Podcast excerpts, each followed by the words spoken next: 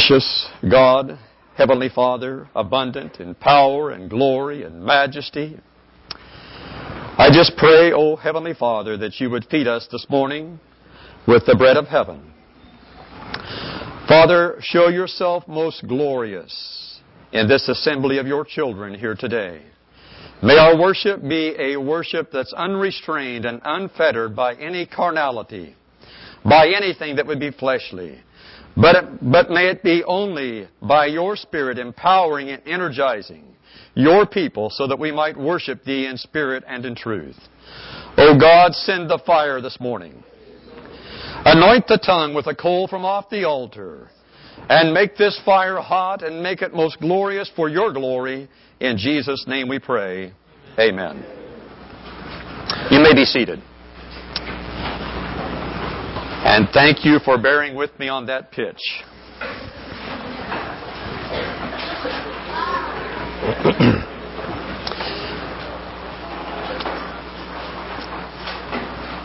I want you to turn with me this morning, if you will, to the 22nd chapter of Genesis. Genesis chapter 22. I'll read the first 19 verses of this chapter. Very familiar passage. We have even focused on it a little while the other morning in our morning devotions. Genesis 22 verse 1. It came to pass after these things that God did tempt Abraham and said unto him, Abraham. And he said, Behold, here I am. And he said, Take now thy son, thine only son Isaac, whom thou lovest, and get thee into the land of Moriah, and offer him there for a burnt offering upon one of the mountains, which I will tell thee of. And Abraham rose up early in the morning, and saddled his ass, and took two of his young men with him, and Isaac his son, and clave the wood for the burnt offering, and rose up and went unto the place of which God had told him. Then on the third day, Abraham lifted up his eyes and saw the place afar off. And Abraham said unto his young men, Abide ye here with the ass, and I and the lad will go yonder and worship, and come again to you. And Abraham took the wood of the burnt offering, and laid it upon Isaac his son, and he took the fire in his hand and a knife, and they went both of them together. And Isaac spake unto Abraham his father, and said, my father. And he said, Here am I, my son. And he said, Behold the fire and the wood, but where is the lamb for a burnt offering? And Abraham said, My son, God will provide himself a lamb for a burnt offering. So they went both of them together. And they came to the place which God had told him of. And Abraham built an altar there, laid the wood in order, bound Isaac his son, and laid him on the altar upon the wood. And Abraham stretched forth his hand and took the knife to slay his son. And the angel of the Lord called unto him out of heaven and said, Abraham, Abraham. And he said, Here am I. And he said, Lay not thine hand upon the lad, neither do thou anything unto him. For now I know that thou fearest God, seeing thou hast not withheld thy son, thine only son, from me. And Abraham lifted up his eyes and looked, and behold, behind him a ram caught in a thicket by his horns. And Abraham went and took the ram, and offered him up for a burnt offering in the stead of his son. And Abraham called the name of that place Jehovah Jireh, as it is said to this day, in the mount of the Lord it shall be seen. And the angel of the Lord called unto Abraham out of heaven the second time and said, By myself have I sworn, saith the Lord, for because thou hast done this thing, and hast not withheld thy son, thine only son, that in blessing I will bless thee, and in multiplying I will multiply thy seed as the stars of the heaven, and as the sand which is upon the seashore. And thy seed shall possess the gate of his enemies. And in thy seed shall all the nations of the earth be blessed, because thou hast obeyed my voice. So Abraham returned unto his young men, and they rose up and went together to Beersheba, and Abraham dwelt at Beersheba. The title of this message this morning is very obvious. It's found there in the 14th verse. Jehovah Jireh. You'll notice in that verse, as we look at that verse, at the conclusion of the verse, it says something like this. It is said to this day, in the mount of the Lord it shall be seen. In the mount of the Lord it shall be seen. You and I this morning want to be in the mount of the Lord. We want to be there where Jehovah is. We want to be seen there. We want Him to see us there. We want others to see us there. We want to be there with Him and be seen with Him and to be accounted as one of His faithful children and disciples. Now we've been speaking for the last couple of days about names of God. You'll recognize that Jehovah is only one of the names of God. In that hymn that we sang just a couple of hymns back, we sang about other names of God. Elohim is one of the Hebrew names of God. Shaddai is another Hebrew name of God. But we're thinking especially this week in this series of messages about Jehovah. And there are various hyphenated names describing this Jehovah God that we serve. There are at least eight of them that are portrayed for us in Scripture.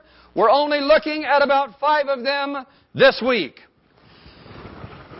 When you see in your Bible, and I suppose perhaps all of you know this, but when you see in your Bible the word Lord in all capital letters, that is signifying that it is speaking about Jehovah. Lord with a capital L and lowercase O-R-D is speaking about something else, not Jehovah. And so as you look at these passages and you see that word Lord in all caps pop out to you, you should understand immediately that this is referencing Jehovah God. Jehovah Jireh.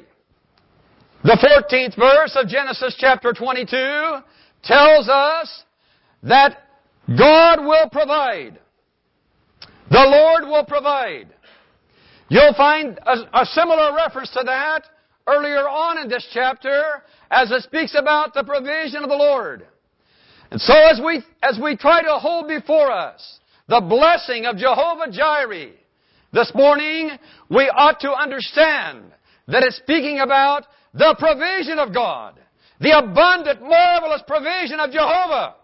Jehovah Jireh emphasizes to us that He provides for us. He provides for His children.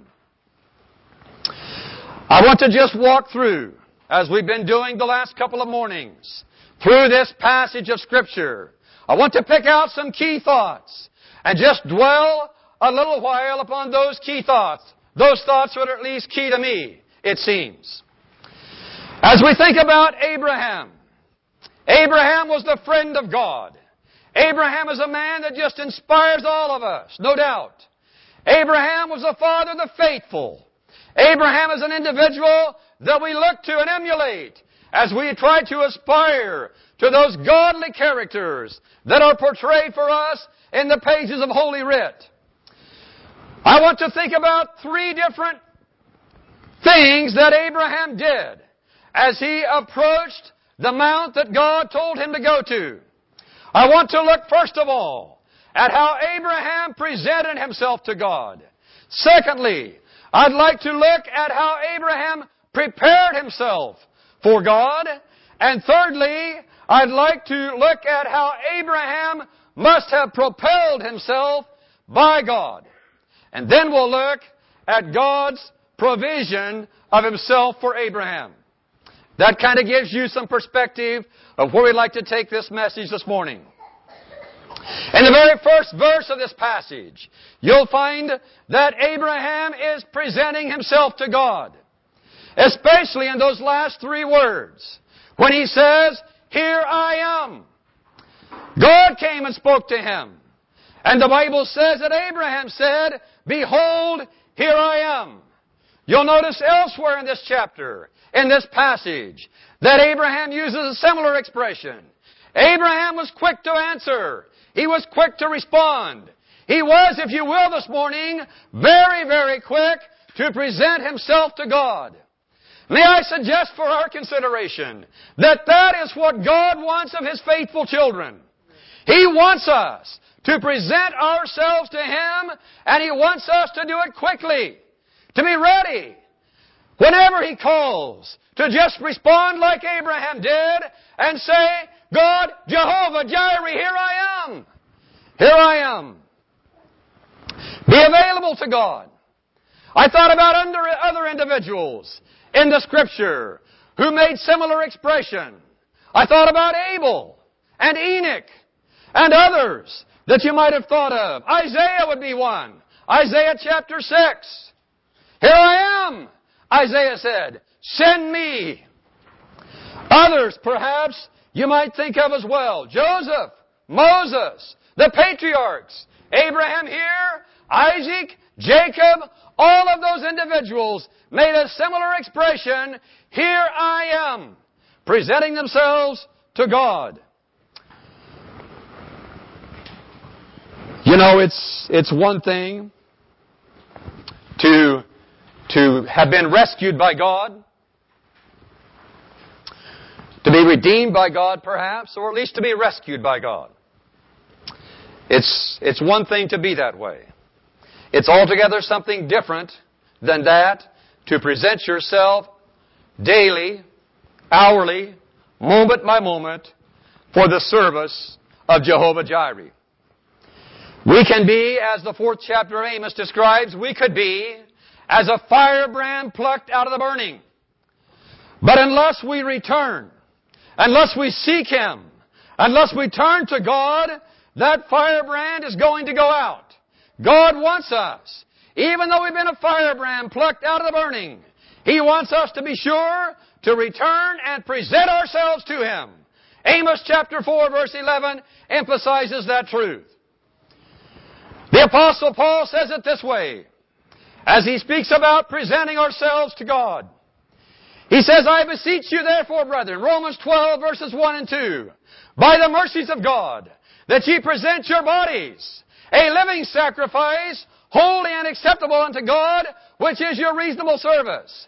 And be not conformed to this world, but be ye transformed by the renewing of your mind, that ye might prove what is that good and acceptable and perfect will of God.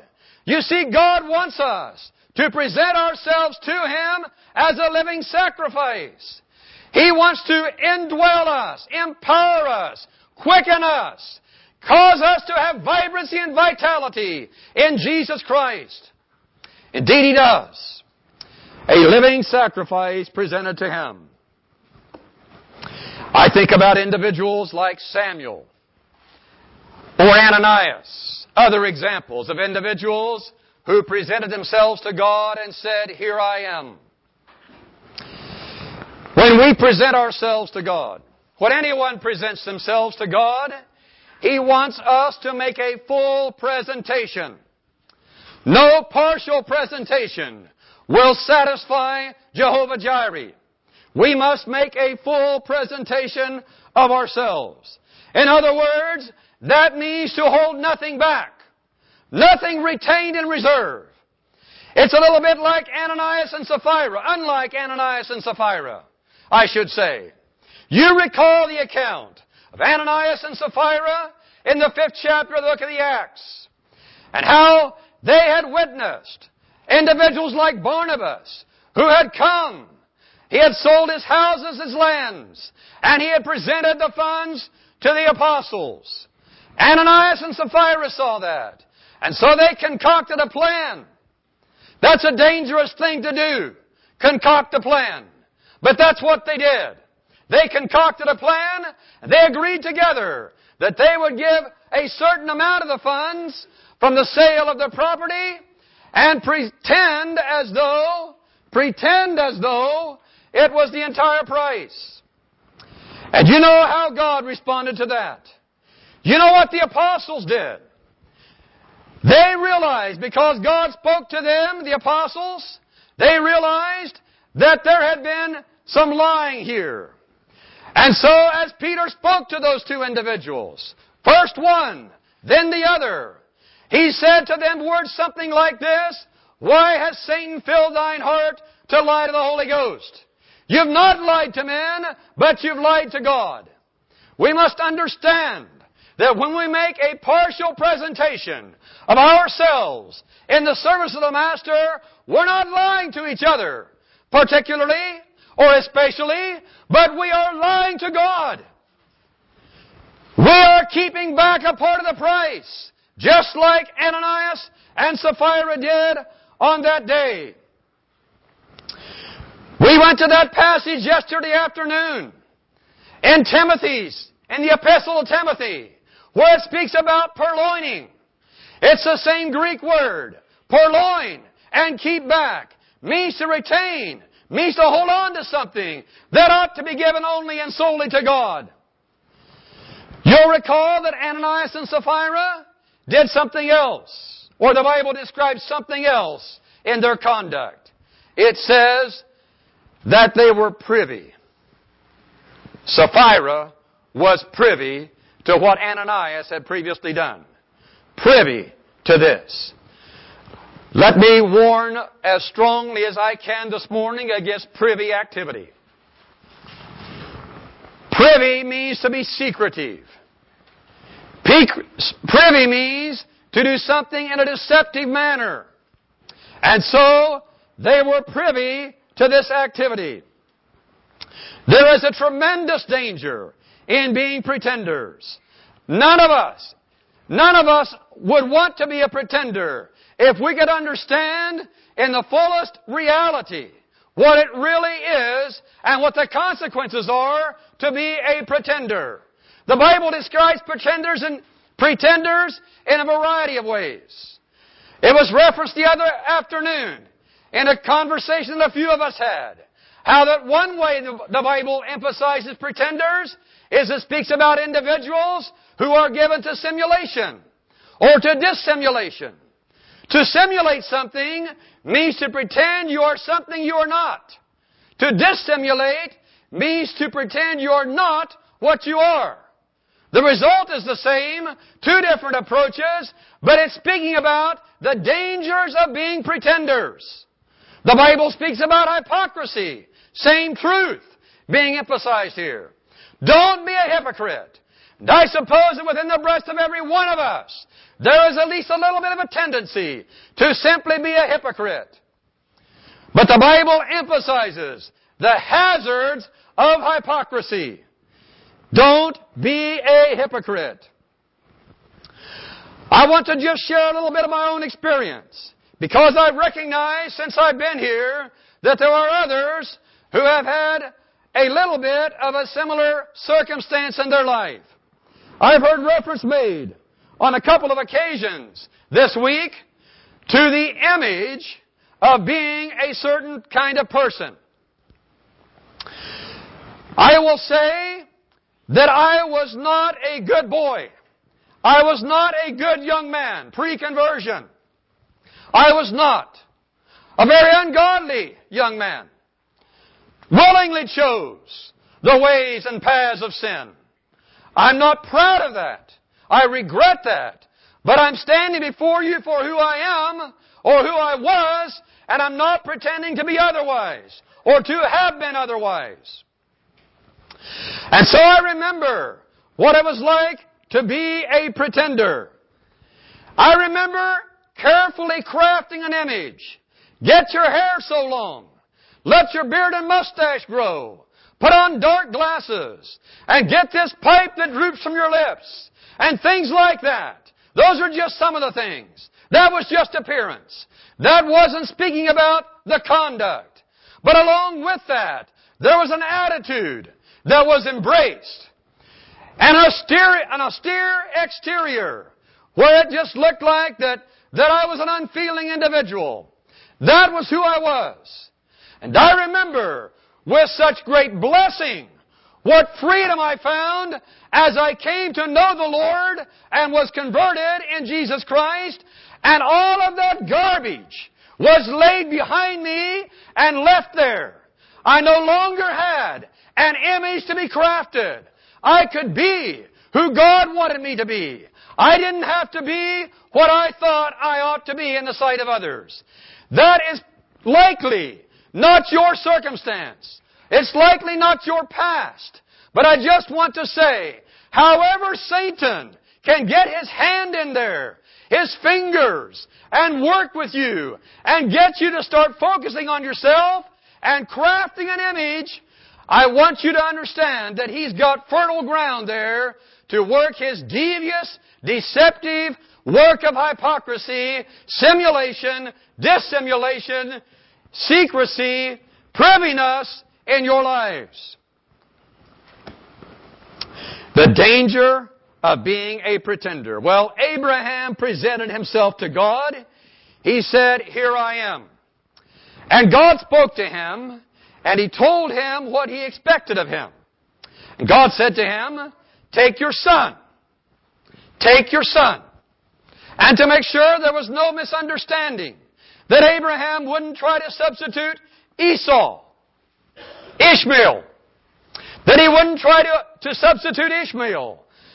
God said to him, Thine only son, Isaac, the only one you've got, take thy son, thine only son, and lest there be any misunderstanding, he names him and he says, Isaac.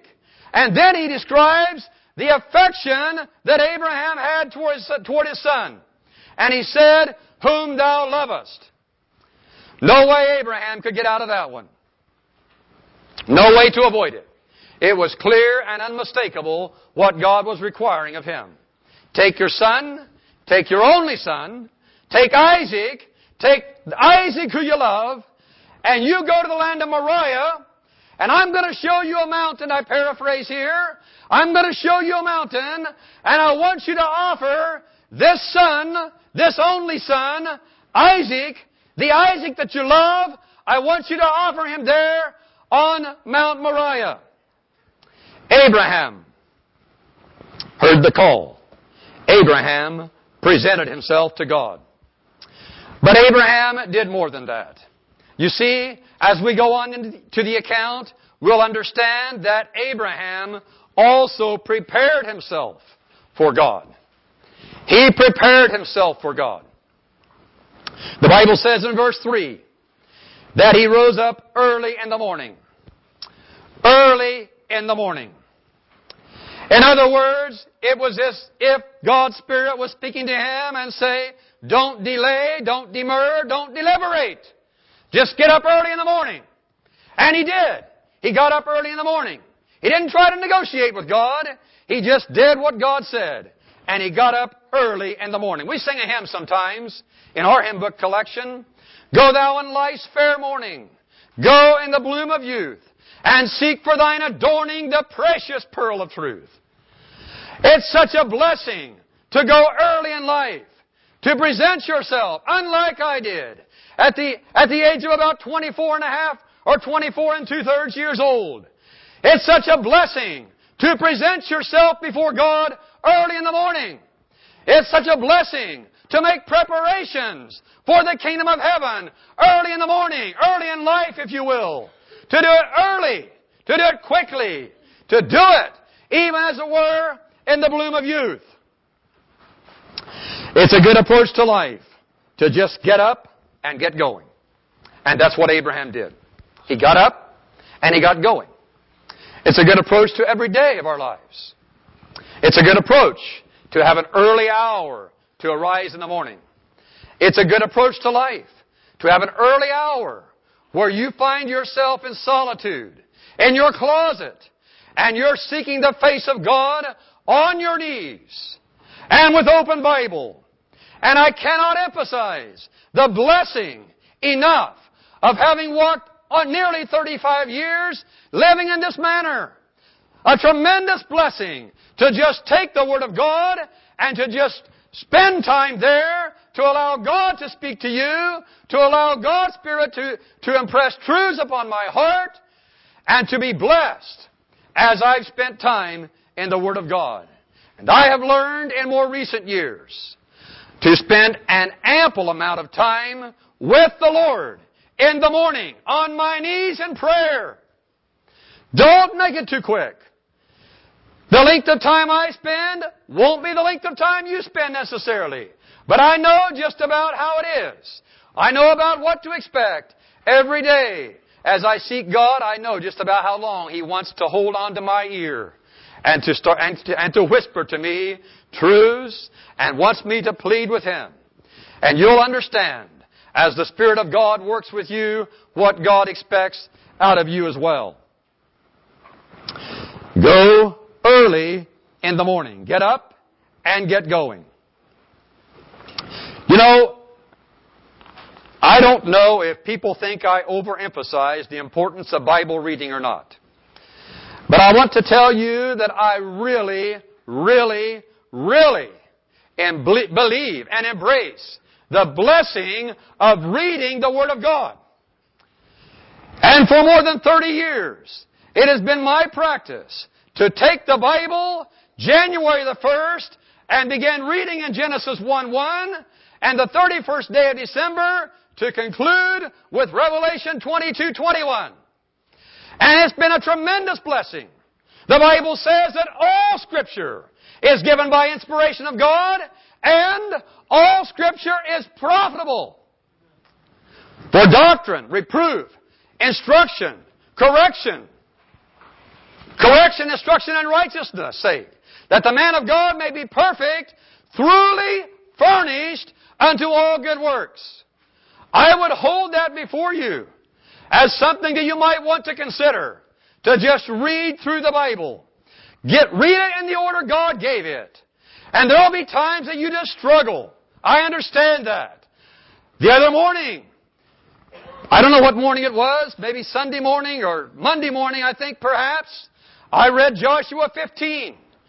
And there's 115 cities with proper names in that 15th chapter of Joshua. Now, I didn't spend a lot of time counting them, but it tells about how many cities there were in various places, and I just quickly assumed that that was the names that were listed there, and I just added them up in my head, and I think there's 115 names of cities in that 15th chapter of Joshua.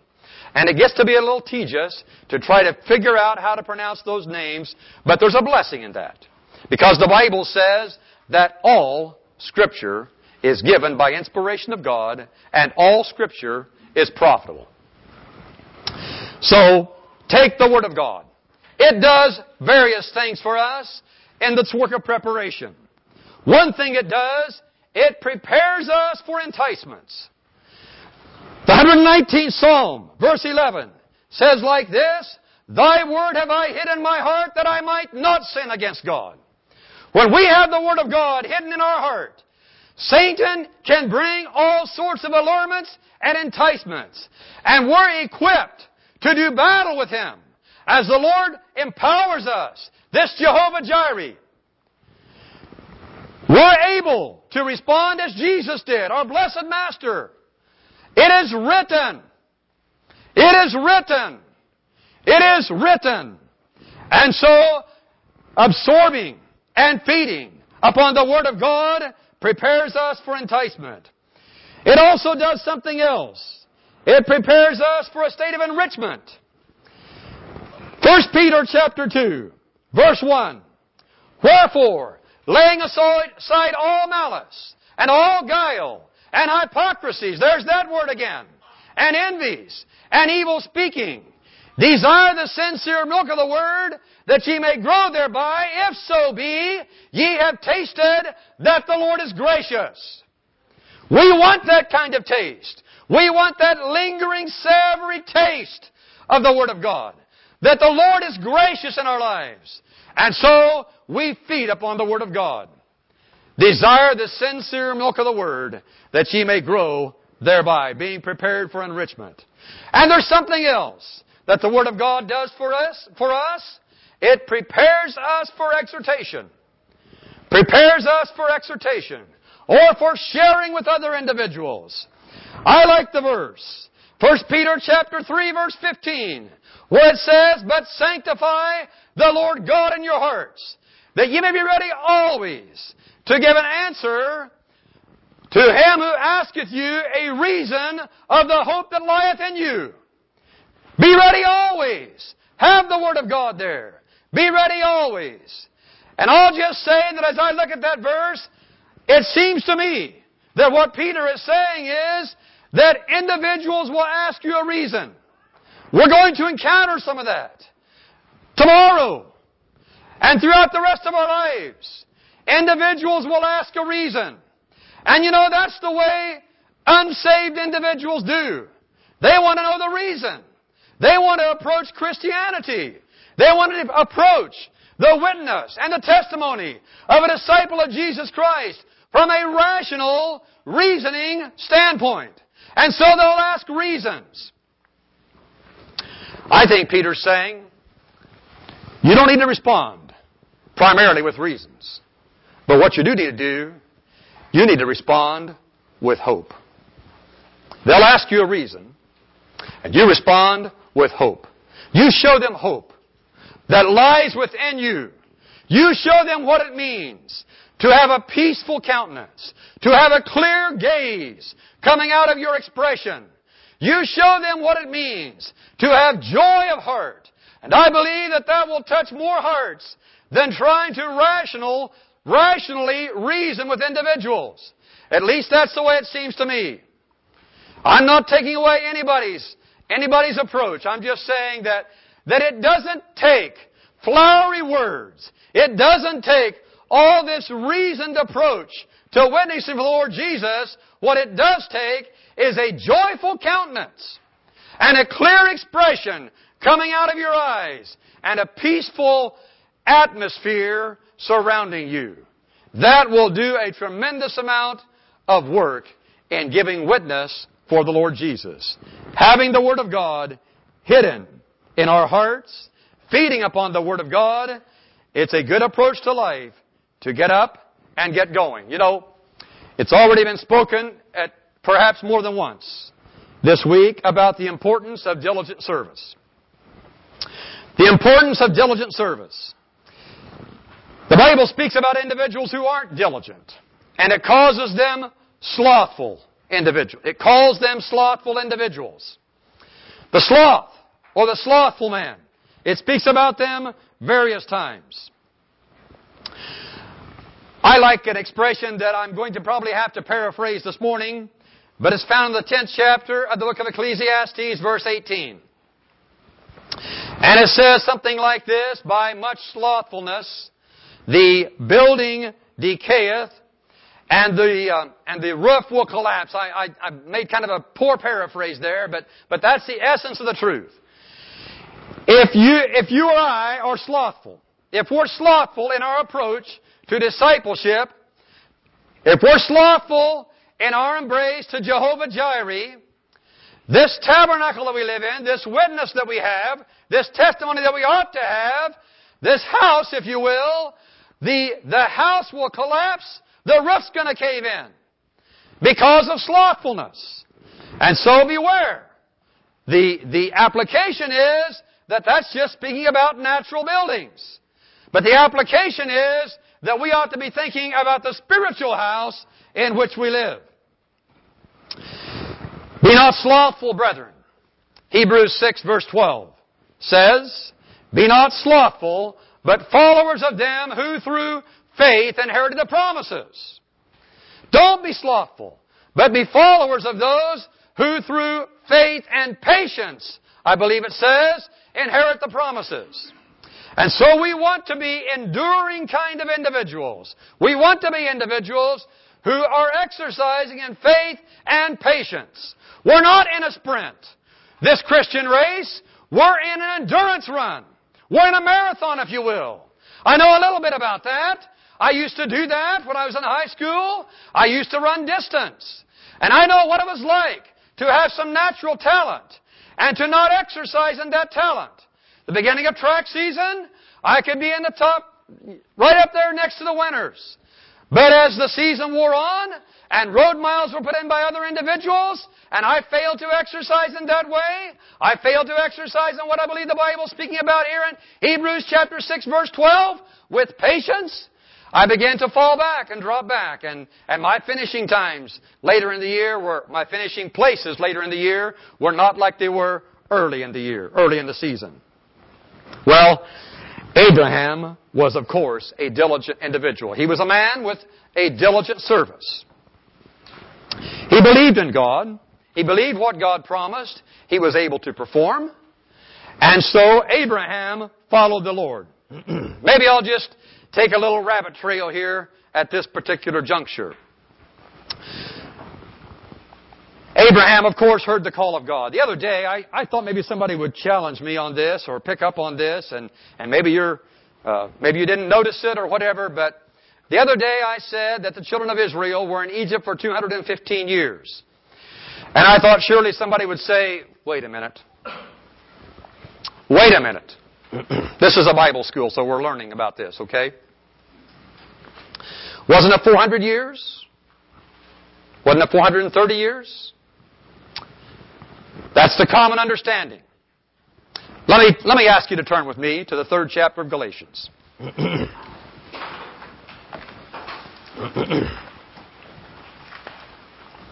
turn to Galatians chapter 3 and look, if you will, at verse 17.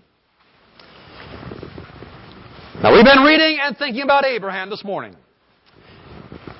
Galatians 3:17 says, "This I say, that the covenant that was confirmed before of God in Christ, the law, which was 430 years after, cannot disannul, that it shall make the promise of none effect."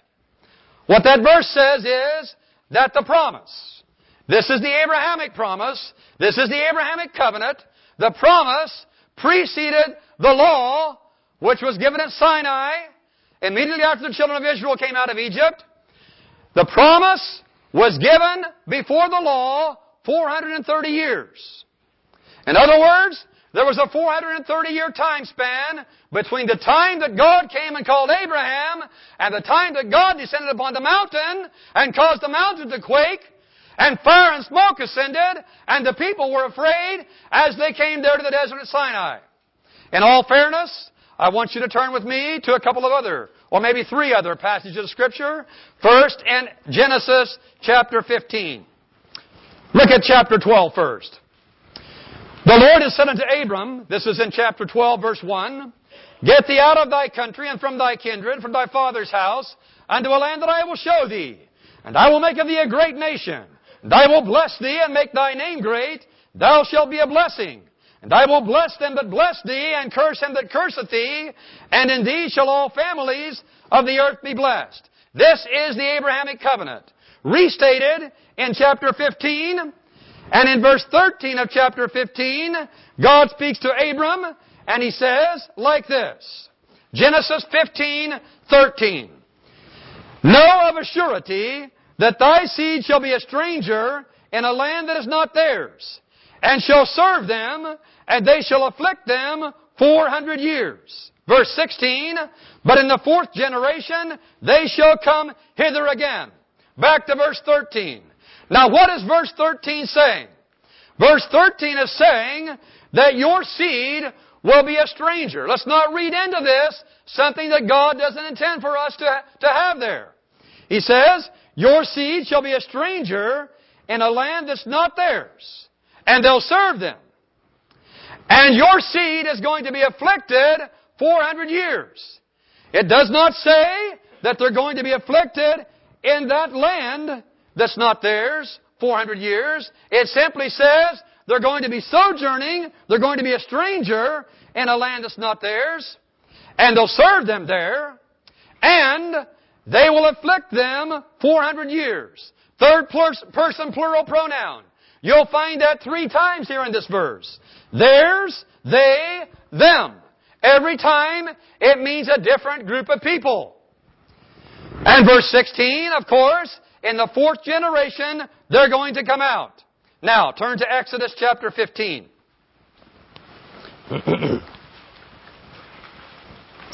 Exodus chapter 15. I'm sorry, Exodus chapter 12. It was Genesis 15, Exodus 12. Exodus 12, verse 40. Now the sojourning of the children of Israel who dwelt in Egypt was 430 years. And it came to pass, at the end of the 430 years, even the self same day it came to pass, that all the hosts of the Lord went out from the land of Egypt. There's that word hosts. It speaks to us about the armies. Hosts went out of Egypt. Now what does this passage tell us in relationship to the time in Egypt? It tells us again that the sojourning was 430 years. Doesn't say that the sojourning in Egypt was 430 years. It says the sojourning of this people who dwelt in Egypt, they did dwell in Egypt. It says their sojourning was 430 years. One more passage in Acts chapter 7. This is Stephen's defense. As Stephen addressed those who were accusing him, who had apprehended him, and who ultimately killed him, he says in verse 6 of Acts chapter 7, God spake on this wise, that his seed, this is Abraham's seed, the seed of Abraham, should sojourn in a strange land. They did. They sojourned in a strange land. And that they should bring them into bondage and entreat them evil 400 years. It doesn't say who's treating them evil. 400 years. It does not say that it was the Egyptians that were treating them evilly for 400 years. Quickly, I'll just say it this way. You launch out from Galatians 3, and you understand that from the giving of the covenant to the giving of the law was 430, 430 years. Now, Abraham was 75 years old when God gave the covenant. Abraham waited 25 years before the birth of Isaac. Start counting.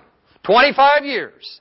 Isaac the Bible says in the book of Genesis, was 60 years old when Jacob was born. 25 and 60. Jacob, you'll recall, was invited to come down into Egypt by his son Joseph, and when Jacob stood before Pharaoh, he said, the days of my pilgrimage have been 130 years. And so Jacob was 130 years old when he went down into Egypt. Now just add 25 and 60 and 130 and you'll come up with a 215 year figure total that had lapsed since the time of the Abrahamic covenant. Take 430 years, subtract 215 years off of that, and you have 215 years. 215 years is the length of time that the children of Israel spent in Egypt. You can double check this. Remember back there in, in Genesis, it spoke about the fact that in the fourth generation, they were going to come out of Egypt. Okay? The fourth generation after, after Abraham.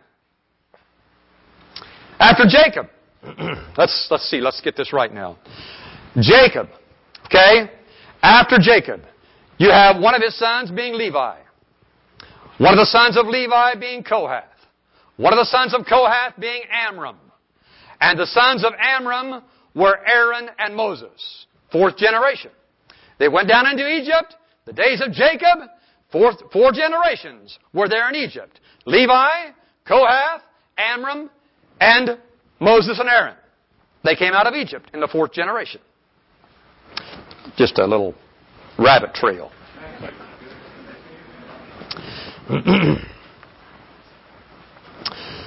well, Abraham prepared himself for God. Not only did Abraham present himself to God and prepare himself for God, but Abraham propelled himself by God. By God. Don't you think it was a difficult journey that Abraham and Isaac embarked on in that day? The Bible says that on the third day, I don't know if this was three days after God spoke to him or whether it was three days after they began their journey. Might have just been the third day after God spoke to him. But Abraham lifted up his eyes and he saw the place afar off. And Abraham said unto his young men, Abide ye here with the ass, and I and the lad will go yonder and worship, and come again to you. And here is how Abraham propelled himself. Abraham took the wood of the burnt offering and laid it upon Isaac his son. Verse 6. Genesis 22 laid it upon Isaac his son. And he took the fire in his hand and a knife. And they went both of them together. Heavy heart. No doubt. In Father Abraham. Heavy heart. He took the wood and he laid it upon Isaac, his son. His only son. The son whom he loved. He laid it upon Isaac, his son. He took the fire in his hand and a knife. And they went, both of them together. Both of them together, father and son. I'm sure that Abraham's head was bowed, his shoulders sagged, as he thought about the task that lay ahead of him. Just one son took him by the hand. They began to trek up Mount Moriah. I suppose, I think that we all understand that it must have been so that Abraham must have had to force himself against his will or to propel himself, if you will, this morning up that mountain. I know what it's like to have a son. I've got one son, and I can't imagine what it would be like to take that son by the hand and begin to walk knowing what God was expecting me to do when I got there. The hard walk of sacrifice. The walk of sacrifice is a hard walk by times. Indeed it is. But I want to emphasize that nothing is too hard when God is there. Nothing is too hard when God is there. God had spoken to Abraham before this time when God made the promise about the son. And God asked, God stated to Abraham, He said like this, Is anything too hard for me? And the understanding is clear that nothing is too hard for God. Nothing, nothing is too hard for God and nothing is too hard for the man or woman who will walk with God. Jehovah Jireh. Nothing is too hard when God is there. God told Abraham back in the 18th chapter of Genesis, He said, I will return unto thee. I will return unto thee. Abraham believed that. He knew that when God said He would return, that God would return. And God told Abraham more than that. He said, it will be at the appointed time.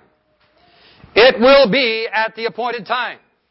It's at the appointed time that God works.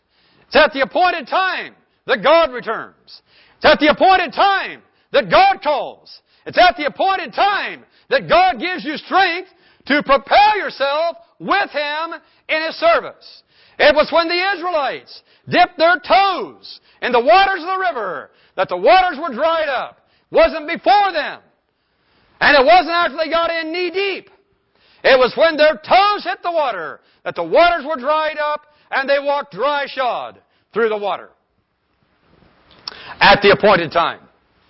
In the fullness of time, the Bible says, God sent forth His Son. Not a moment too early. Not a day, not an hour, not a moment too early, but at the appointed time, at the right time, in the fullness of time, God sent forth His Son, made of a woman, made under the law, to redeem them that were under the law. Abraham, propelling himself. God was there. Abraham knew that. The psalmist speaks about that. And he says that God is our refuge and strength in Psalm 46 verse 1, a very present help in trouble. When we have trials and difficulties, we must understand that Jehovah Jireh is there. He's a very present help in time of trouble. I, I'll just give another quick illustration about personal testimony. This, uh, this image that I had crafted. there was a reason for that. And the reason for that was that I was a very insecure individual. I didn't know I didn't want anybody to know that. I was a very insecure individual. I remember as a young man walking in church with my head down and just afraid that to look up because somebody would be looking at me. I just dreaded to go in church because I knew that somebody would be looking at me. And, and so it was very difficult to be in public gatherings. I remember at the age of almost 20 being invited to, to drive a minister who was unable to drive because of a heart attack he had suffered, and to drive him to the state of Ohio and go to a love feast there. And I said I would do that. I was almost 20 years old, and, and so I went there, unconverted. But I went there on that occasion, And as a 20 year old man, I was so frightened that I refused to get out of the vehicle the entire weekend. I sat there in the vehicle because I was too afraid to walk into the meeting house. Now perhaps most of you can't understand the kind of fears that grip an individual like that. But that's just who I was. I remember even after conversion, Brother Merle, I'm just going to pick on you a little bit. I remember after conversion, Merle and I grew up close together. We're nearly the same age. And, and, uh, so we had lots of opportunities to interact through the years. And, and even after conversion, these, this fear of being noticed just, just had its grip on me. And, and so I remember just delighting to be in Merle and Judy's presence. And it was just a blessing to be there. And, uh, but I was always fearful because Merle's a pretty direct person. And, and, you know, maybe he's mellowed some through the years. I don't, or maybe I'm just gotten used to it or something else has happened. I don't know. But, but, uh, but he can be pretty direct and pretty probing. And, and when he fixes his gaze on you and begins to ask you one of those probing questions, it caused me to quake inside. It really did. Brother John Rumble's another one that was the same way. You know, I just, I delighted to be in their presence. But I was fearful. I was fearful. I was afraid. I just was afraid to be noticed. And, and so I can say that, that if you've got a fear like that or some other fear that might be an irrational fear, if you've got a fear like that, God can deal and give you victory over those kinds of fears. He will. He can. He will. He wants to. If you let Him do that. I can stand up here this morning and my knees haven't quivered. I'm not nervous in your presence. I want you to look this way because I'm wanting to communicate to you the gospel of Jesus Christ. And I'm not afraid. And the only reason is, is because God took that fear away and I don't have to deal with it. It's not a talent that I have to stand up here and to say to you that I'm not in the least bit nervous. It's not a talent. Now, I don't want to say that it's not a weighty thing to handle the Word of God. It is a, weighty responsibility. But I'm not afraid. I'm not afraid. It's not talent that enables me to do this. It's something else. It's a gift. And we ought to understand there's a distinct difference between spiritual gifts and talents, natural talents. That's all I'll say about that. Abraham propelled himself by God. He went the way God wanted him to go. So, and as we come to the conclusion of this message this morning, I want to say this, that we really haven't addressed very directly Jehovah Jireh. But you understand that God provided Himself for Abraham. You can go on and read in this passage, and I'll just read a couple of verses here. Isaac spake to Abraham his father and said, My father. And he said, Here am I, my son. And he said, Behold the fire and the wood, but where is the lamb for a burnt offering? And Abraham said, My son, God will provide himself a lamb for a burnt offering. So they went both of them together. Now look this way. What did that eighth verse say? What did that eighth verse say? God Himself will provide a lamb. Is that what it said? No. It did not say God Himself will provide a lamb. It said that God will provide Himself a lamb. God will provide Himself. That's exactly what He did. Jehovah Jireh provided Himself in the person of Jesus Christ. Behold the Lamb of God we said it together. Those of you on this side of the room this morning, we said it together yesterday afternoon. That taketh away the sin of the world. John the Baptist proclaimed that message. The Lamb of God. God will provide Himself. God the Son. Jesus Christ. Jehovah Jireh. The provision of God in Jesus Christ. God will provide Himself a lamb. And he did. Of course, we can't remove the truth that God also provided a ram.